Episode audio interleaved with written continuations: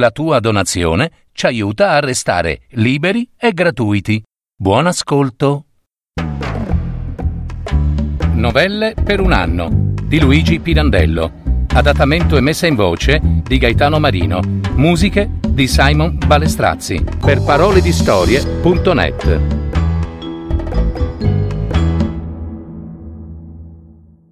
Il vecchio Dio.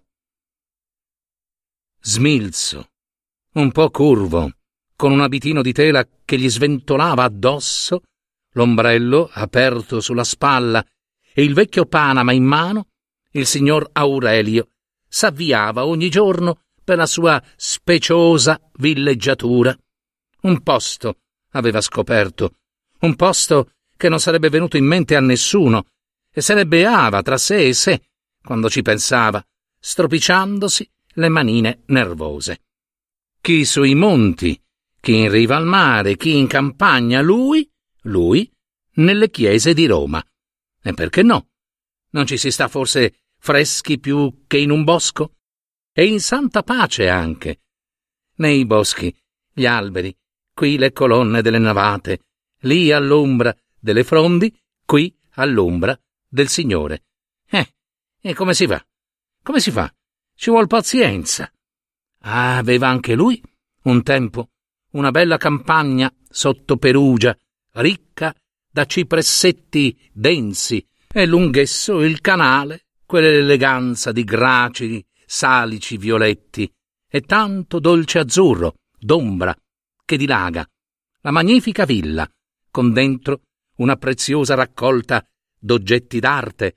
Ah, quella poi, invidiato decoro di Casa Vetti. Gli restavano le chiese, ora, per villeggiare. Eh, come si fa?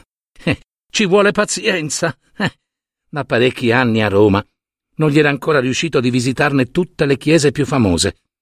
L'avrebbe fatto quest'anno, per villeggiatura, dunque. Speranze, illusioni, ricchezza e tante altre belle cose aveva perduto il signor Aurelio lungo il cammino della vita.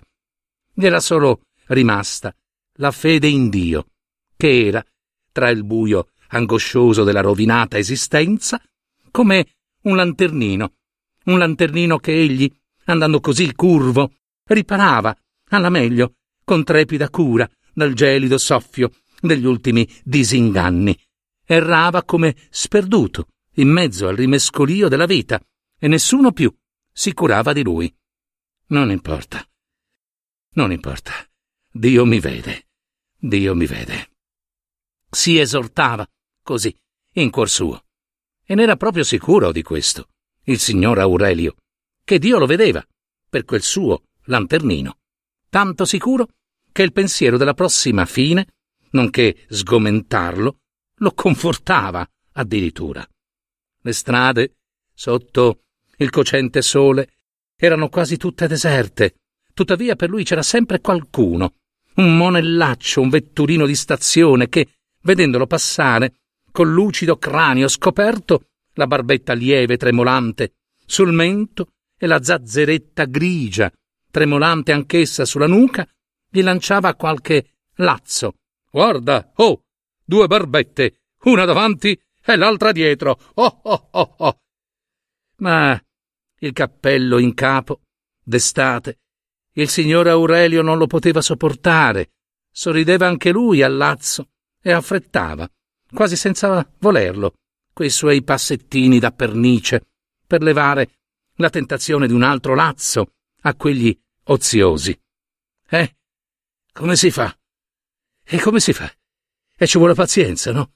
Ci vuole pazienza. Pensava. Entrando nella chiesa, designata quel giorno per la villeggiatura, voleva prima di tutto goder della giunta, sedere. E traeva un gran respiro. S'asciugava il sudore, poi con diligenza ripiegava in quattro il fazzoletto e se lo poneva, è qui, in capo, così ripiegato, per riguardarsi dall'umida frescura. Qualche rara devota che si voltava appena a spiarlo, vedendolo con quel buffo copricapo sbruffava tra sé una risatina. Ma il signor Aurelio, in quel momento, si sentiva beato, respirando, quell'umido insaporato d'incenso che stagnava nella solenne vacuità silenziosa dell'interno sacro, né gli nasceva il sospetto che qualcuno, pur lì, nella casa di Dio, potesse provar gusto a ridere di lui. Riposatosi un po', si metteva a esaminare la chiesa, pian pianino, come uno che ci abbia da passare la giornata, e ne studiava con amorosa attenzione l'architettura, le singole parti, si fermava davanti a ogni pala d'altare e ad ogni opera musiva, ad ogni cappella, a ogni monumento funerario e con l'occhio esperto scopriva subito le peculiarità del tempo, della scuola, a cui l'opera d'arte doveva ascriversi, e se era sincera o deturpata da toppe e rimessi di restauri infelici. Poi tornava a sedere. E se in chiesa, come spesso avveniva a quell'ora di quella stagione, non c'era altri che lui, ne approfittava per segnare rapidamente in un modesto taccuino qualche nota, un dubbio da chiarire, le sue impressioni, insomma. Soddisfatta così la prima curiosità e adempiuto per quel giorno il compito d'arte che si era prefisso, traeva di tasca qualche libretto da amena lettura, che per la dimensione poteva parere un libro di preghiere, e si metteva a leggere. Di tanto in tanto levava il capo per riassumere o fingersi davanti agli occhi la scena descritta dal poeta. E con quella lettura di libri profani non temeva d'offendere la casa del Signore. Secondo il suo modo di vedere, Dio non poteva aversi a male delle cose belle create dai poeti per innocente delizia degli uomini. Stanco della lettura, s'abbandonava, con gli occhi fissi nel vuoto, e strofinando a lungo, tra loro, l'indice e il pollice delle due manine alle proprie fantasie o ai ricordi degli anni perduti. Talvolta, mentre fantasticava così, tutto assorto, gli s'avvistava da una nicchietta nel pilastro di fronte qualche busto che pareva se ne stesse lì, affacciato, a guardare in chiesa. Oh, faceva allora, tentennando il capo con un sorriso, te beato, amico mio, si sta bene da morti? E si levava di nuovo per leggere nell'iscrizione funeraria il nome di quel sepolto. Poi tornava a sedere e si metteva a conversare con lui mentalmente, guardandolo. Eh, siamo qua, caro il mio Hieronymus.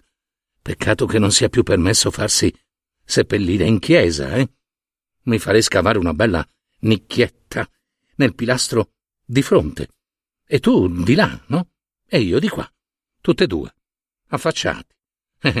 Sentiresti che belle conversazioncine. Ce l'hai di buon uomo la faccia, poveretto. E certi guai, perciò mi conteresti, tu. Ma come si fa? Ci vuole pazienza, no? Pazienza, sì. Mi sembra però che in chiesa ci si debba star meglio da morti. Questo buon odore di incenso e messe e preghiere tutti i giorni. Ma insomma, nel Camposanto, se vogliamo dirla tutta, eh, ci piove. Eh, la morte però, anche lì nel Camposanto, eh? Una liberazione. Quando sulla terra, più che per vivere bene, ci si duri per prepararsi a morire senza paura, premi di là il signor Aurelio non se ne attendeva. Gli bastava portarsi di qua, fino all'ultimo passo, la coscienza tranquilla di non aver mai fatto il male, per volontà almeno. Conosceva i dubbi tenebrosi accumulati dalla coscienza come tanti nuvoloni sulla luminosa spiegazione che la fede ci dà della morte. Sì, per averne fatta lettura in qualche libro, e sì, per averli quasi respirati nell'aria, e rimpiangeva che il Dio dei suoi giorni, anche per lui credente, non potesse più essere quello che in sei giorni aveva creato il mondo e s'era nel settimo, appunto, riposato. Quella mattina, entrando in chiesa, era rimasto meravigliato dall'aspetto del sagrestano. Bel vecchio, enormemente barbuto e capelluto e orgoglioso di quel barbone lanoso e di quella chioma partita nel mezzo e ondulata sulle spalle e nei cernecchi. Bella, la testa soltanto però, eh? Il corpo mm, tozzo, curvo, cadente, pareva penasse, a sorreggerla con tutto quel volume di peli poi. Ora, il signor Aurelio, riflettendo intorno alla vita e alla morte, considerando amaramente ai meschini profitti dell'anima in questo tanto decantato secolo dei lumi, rivolto col pensiero al vecchio Dio dell'intatta fede dei padri, a poco a poco s'addormentò.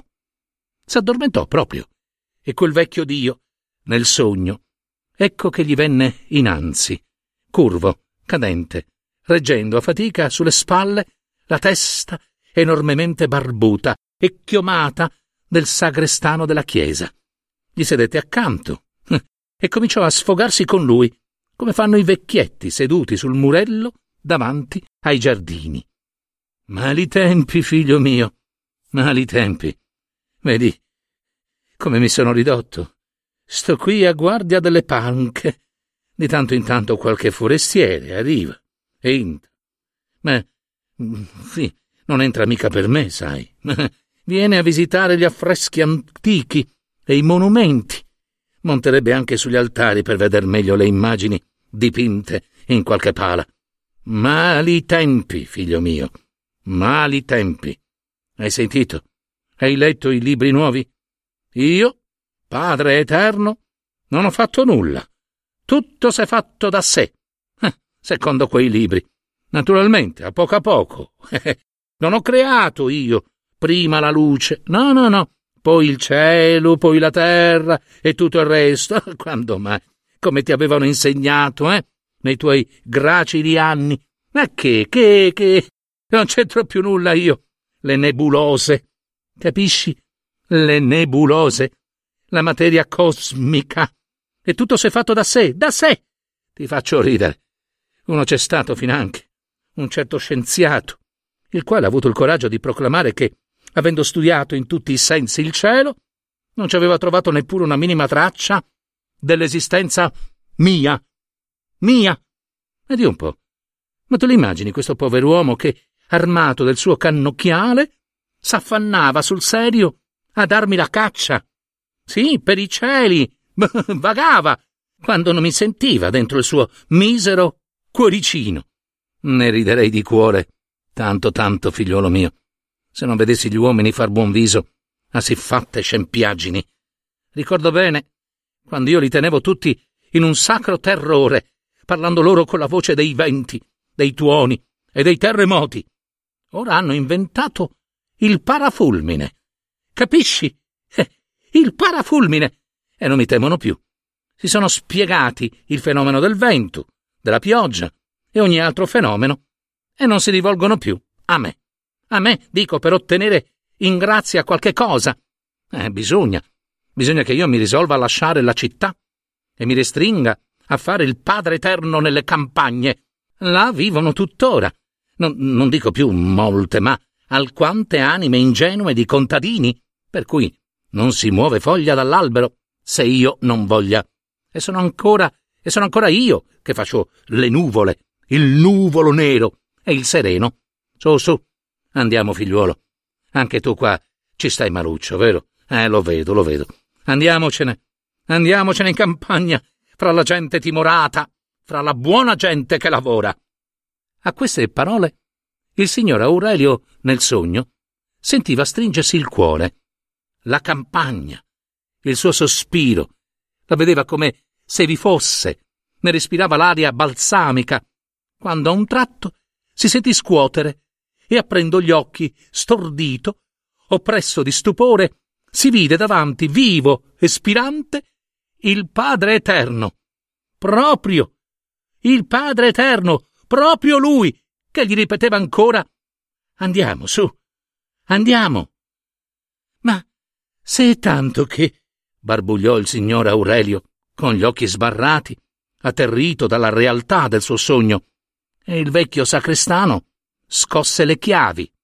Andiamo. La chiesa. La chiesa si chiude.